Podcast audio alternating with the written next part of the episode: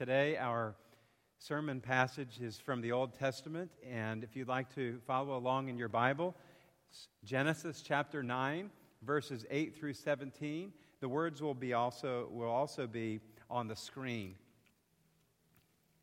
Hear God's word. Then God said to Noah and to his sons with him, I now establish my covenant with you and with your descendants after you, and with every living creature that was with you the birds, the livestock, and all the wild animals, all those that came out of the ark with you, every living creature on earth. I establish my covenant with you. Never again will all life be destroyed by the waters of a flood. Never again will there be a flood to destroy the earth. And God said, This is the sign of the covenant I am making between me and you and every living creature with you, a covenant for all generations to come. I have set my rainbow in the clouds, and it will be a sign of the covenant between me and the earth. Whenever I bring clouds over the earth, and the rainbow appears in the clouds, I will remember my covenant between me and you and all living creatures of every kind. Never again will the waters become a flood to destroy all life. Whenever the rainbow appears in the clouds, I will see it and remember the everlasting covenant between God and all living creatures of every kind on the earth. So God said to Noah, This is the sign of the covenant I have established between me and all life on earth. The word of the Lord. Thanks be to God. May the words of our mouths and the meditations of our hearts be acceptable to you, O God, our rock and our redeemer. And the people said, Amen. John Wooden was the legendary coach of the University of California Las Vegas Bruins, UCLA Bruins basketball team from 1948 until 1975. He led his teams to 10 national championships, including a streak of seven in a row. The Bruins' first title came in 1964 when they defeated Duke and capped an undefeated season. The championship game was held in Kansas City, Missouri on a Saturday unlike Mondays, where it takes place now. Since the day after the big game was Easter, Coach Wooden wanted to attend worship to hear a favorite pastor of his in the area. He writes, With my assistant coach and our wives, we headed off to the service. As we walked from the car to the sanctuary, a pigeon scouted out our little group. No doubt noticing that we were wearing our Sunday bests, including fashionable hats. The pigeon's aim, writes Wooden, was perfect. Plop, his little gift of humility right on top of my brand new hat.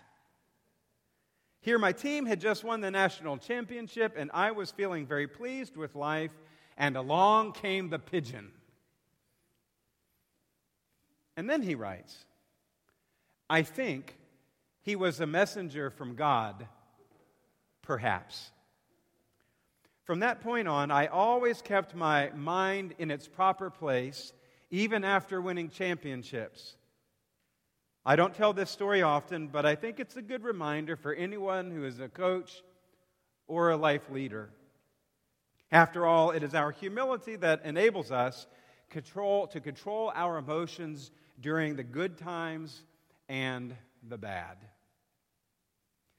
Now, I don't know how many of you um, to whom God has sent a pigeon, but maybe there are other signs that you have received and sense that they were from God, where God was nudging you, where God was prompting you to do something or not to do something, or to remember something, or to make a commitment, or to keep a promise.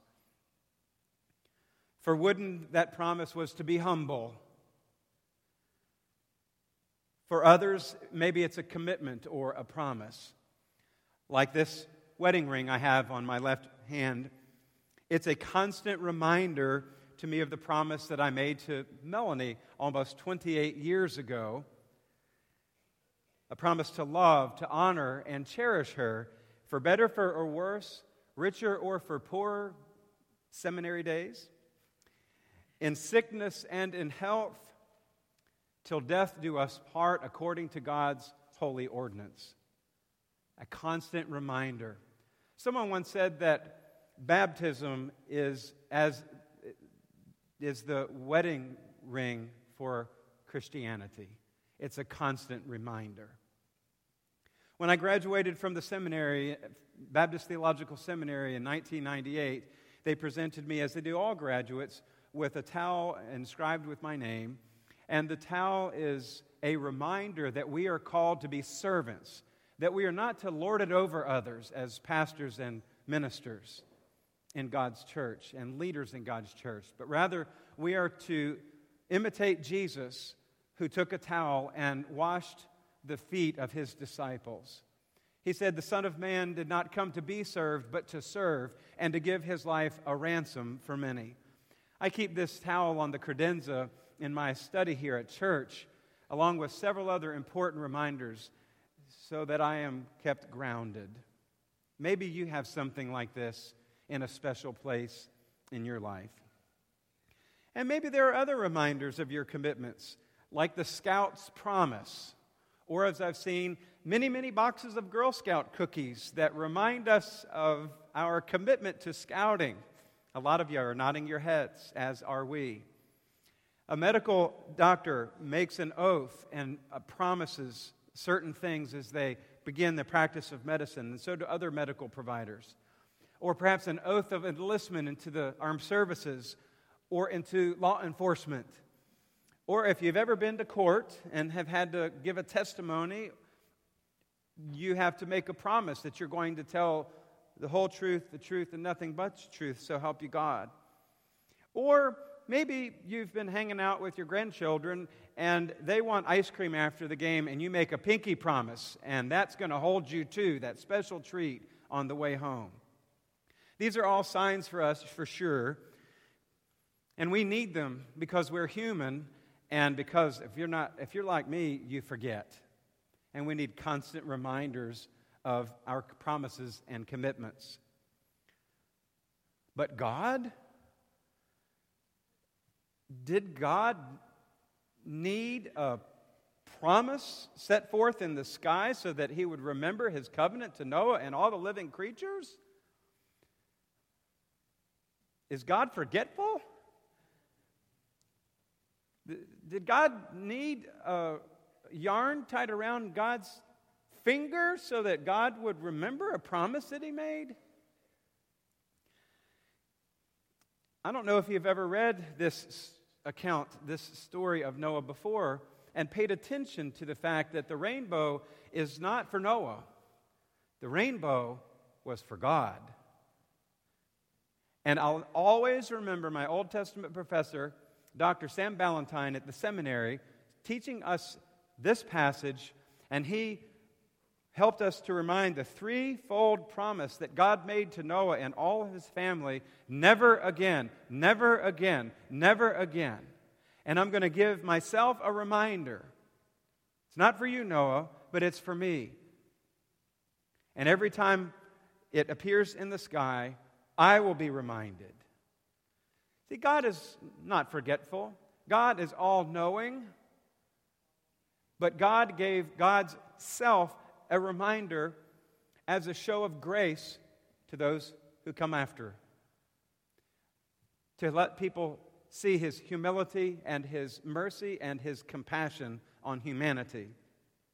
So that's the first sign that we have today. There are four signs or symbols that we're going to talk about today in the message as they apply to Christians.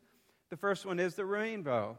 And if you have a pencil or a marker or a crayon or a pen, a pen in your being, today, I encourage you to color or draw your own symbols as we move through the message. The first one is the rainbow.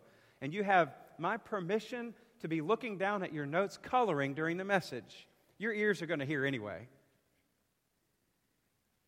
One commentator writes Note how this covenant is not tied to any response by creation.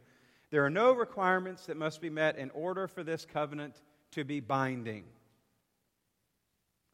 God simply says, Never again, never again, never again, and did not require a sign to jog God's divine memory, but as a reminder to God of his covenantal promise. The sign that God chose to be the reminder to God is from the Hebrew word keshet, which refers to a bow, like bow and arrow bow, the weapon wielded by both God and human warriors. And here it is clearly in the Old Testament text referring to a rainbow. At the beginning of the earth's new history, this is a recreation story a term that usually had connotations with violence and hostility, is instead applied as a sign of divine promise and a renewed relationship between God and the world. God now describes the circumstances under which the sign will be generated. Clouds, even the darkest, most ominous storm clouds, should no longer be a concern, for the bow among the clouds will recall the covenant that God has made.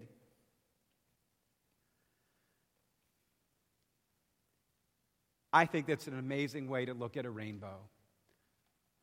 And the next time that you're out and about and you happen to see one, be reminded of the God who gave himself a reminder. God stands as a subject of the verbs throughout the text, even seeing the rainbow, remembering the covenant. Nothing at all is said about what human beings should do.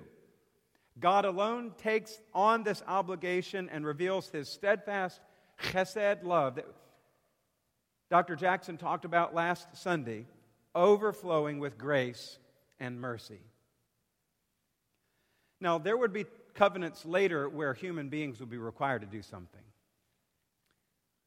When you and I engage in a relationship with Jesus Christ, we simply receive His grace, and then He asks us to obey His commands. They're not contingent for our salvation, but He sure does ask us that we obey His commands, that we love one another as He has loved us. You see, God knew that humanity would not only need a new beginning, but many new beginnings. And He sent His Son, Jesus Christ, to save the world from darkness and evil and sin and hurt and strife. And Jesus Christ Himself endured that on our behalf. And the difference is that he defeated the grave, he overcame all of that, and lives, and the resurrection is the proof of that. He endured 40 days in the wilderness, suffering and being tempted by the devil on our behalf. And that's the second symbol.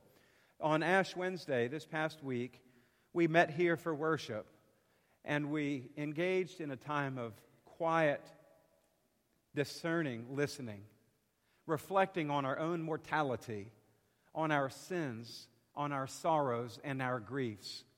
The cross up here to your left is a, a way that we engaged people in worship, and worshipers wrote notes on these small note, pieces of paper and placed them there for safekeeping about uh, different things that they wanted to give to God and to ask God to take from them. Perhaps you will engage in that spiritual exercise today. And sackcloth and ashes, a reminder of our, our sorrow and mourning and grief because of sin and because of the condition of this world, is uh, a symbol for us. Draw on your bulletins somehow how, a way that this impacts you. How, how do you experience this way of identifying with Jesus' wilderness experience, his suffering and temptation on our behalf. Mark chapter 1, verses 12 and 13 tell us about his experience in the wilderness. At that time, Jesus came from Nazareth in Galilee and was baptized by John the Baptist in the Jordan River. Just as Jesus was coming up out of the water, he saw heaven being opened and the Spirit descending on him like a dove, and a voice came from heaven You are my Son, whom I love. With you I am well pleased. At once, the Spirit sent him into the wilderness. Another translation is forced him into the wilderness. Jesus was thrust into the wilderness, and he was in the wilderness 40 days being tempted by Satan. He was with the wild animals, and the angels attended him.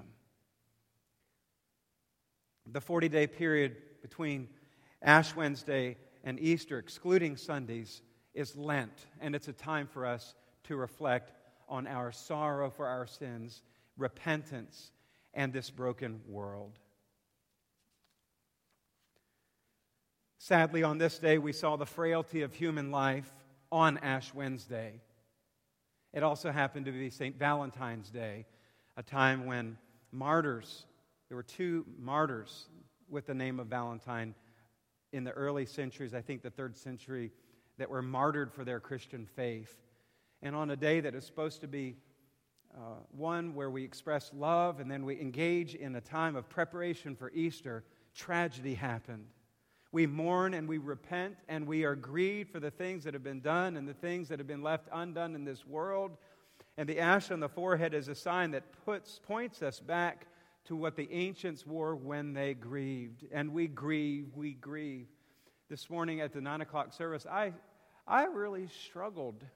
And I struggle right now uh, just, just um, trying to identify with such hurt and I know that you feel that. Please continue in your prayers. As a church, uh, the church must show unity and must rise up and uh, be, be an, uh, a force that uh, brings about change in, in this world. If we pray and say we're thinking about you and just stop there, we, we have not carried out the, uh, the, the message that God desires. So let us continue to um, do what we can as believers to provide hope and healing and, and encouragement for those who grieve. The third symbol is the cross.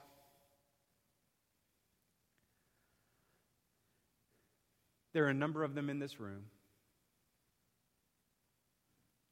Perhaps there's one that you identify with, or maybe there's one in your life that's very meaningful. I'd encourage you to write that down in your bulletin to color what that cross looks like, to reflect on that cross. Because the cross is a symbol of victory. The cross is a symbol that the brokenness and the sin and the desolation of this earth does not and did not and does not win. The cross tells us Jesus paid the price for the sins of humanity and overcame the grave and rose on the third day. And as Christians, we hold the cross dear. Coach Wooden, who I shared uh, earlier uh, the story about the pigeon, talked also about how he carried a small cross in his pocket, and it was a constant reminder to him of his faith. I'm thankful that we have several crosses here in our sanctuary that we might reflect upon and can remind us that Jesus paid the, got the victory. He paid the price and won the victory. The scripture says in Philippians, Paul writing, And being found in appearance as a man, he humbled himself, becoming obedient to death, even death on a cross. Therefore, God exalted him to the highest place and gave him the name that is above every name, that at the name of Jesus every knee should bow, in heaven and on earth and under the earth, that every tongue would confess that Jesus Christ is Lord to the glory of God the Father rainbow, God's promise to God, sackcloth and ashes, a reminder for us, the cross, a reminder for us, and finally, our baptism. I pray that when Chuck was baptized this morning, that it reminded you of your baptism or prompted you to take next steps toward baptism if you have not yet received Jesus Christ and uh, become baptized believer in his church. Some of you may be believers and you've never taken that next step of baptism. I pray that today's experience would prompt you to take those next steps. But I believe we are called to remember our baptism. Draw what it looks like for you. Maybe, maybe you remember the day you were baptized and, there's something you'll draw that. Or maybe you've witnessed a baptism, or maybe you desire to be baptized, and today's you, you'll, you'll color something that will help you take steps toward it. But in 1 Peter 3, Peter reminds us to, to, to reflect upon baptism and its significance. In chapter um, 3, verses 18 and following, actually verses 20 through 22, listen to what he says. To those who were disobedient long ago, when God waited patiently in the days of Noah while the ark was being built, in it only a few people, eight in all, were saved through the water. And this water symbolizes baptism that now saves you also. Not the removal of dirt from the body, but the pledge of a clear conscience toward God. It saves you by the resurrection of Jesus Christ who has gone into heaven and is at the right hand with the angels, authority, and powers in submission to him. Baptism is a symbol, it is a sign, a symbol, a reminder to us. It does not save us, but it points us to the one who does. When we experience baptism and go into the water, it symbolizes that we have died with Christ. The old self is gone. When we emerge out of the water and the water is running down upon us, it symbolizes new life in Christ Jesus. That we've identified with Him, that we have put on Christ, that we desire to be the light of the world, salt of the earth, and light of the world. Baptism is just a symbol, but it's a powerful symbol and it embodies all that we believe in the life, the ministry, crucifixion, death, darkness, and resurrection of Jesus Christ. Remember your baptism or take steps toward it. It helps us know what we believe. And there's a song, I forget the, the group that sings it, but it's called We Believe. Y'all can Google it and let me know after service. Listen to the words. In this time of desperation, when all we know is doubt and fear, there is only one foundation we believe. We believe. See, our baptism reminds us of what we believe. We believe in God the Father. We believe in Jesus Christ. We believe in the Holy Spirit and that He's given us new life. We believe in the crucifixion. We believe that He conquered death. We believe in the resurrection and He's coming back again we believe. So let our faith be more than anthems, greater than the songs we sing, and in our weaknesses and temptations, we believe. We believe. Let the lost be found and the dead be raised. In here, in the here and now, let love invade. Let the church live loud. Our God will say, We believe, we believe. And the gates of hell will not prevail, for the power of God has torn the veil. Now we know your love will never fail. We believe. We believe. May your baptism or witnessing baptism remind us of what we believe.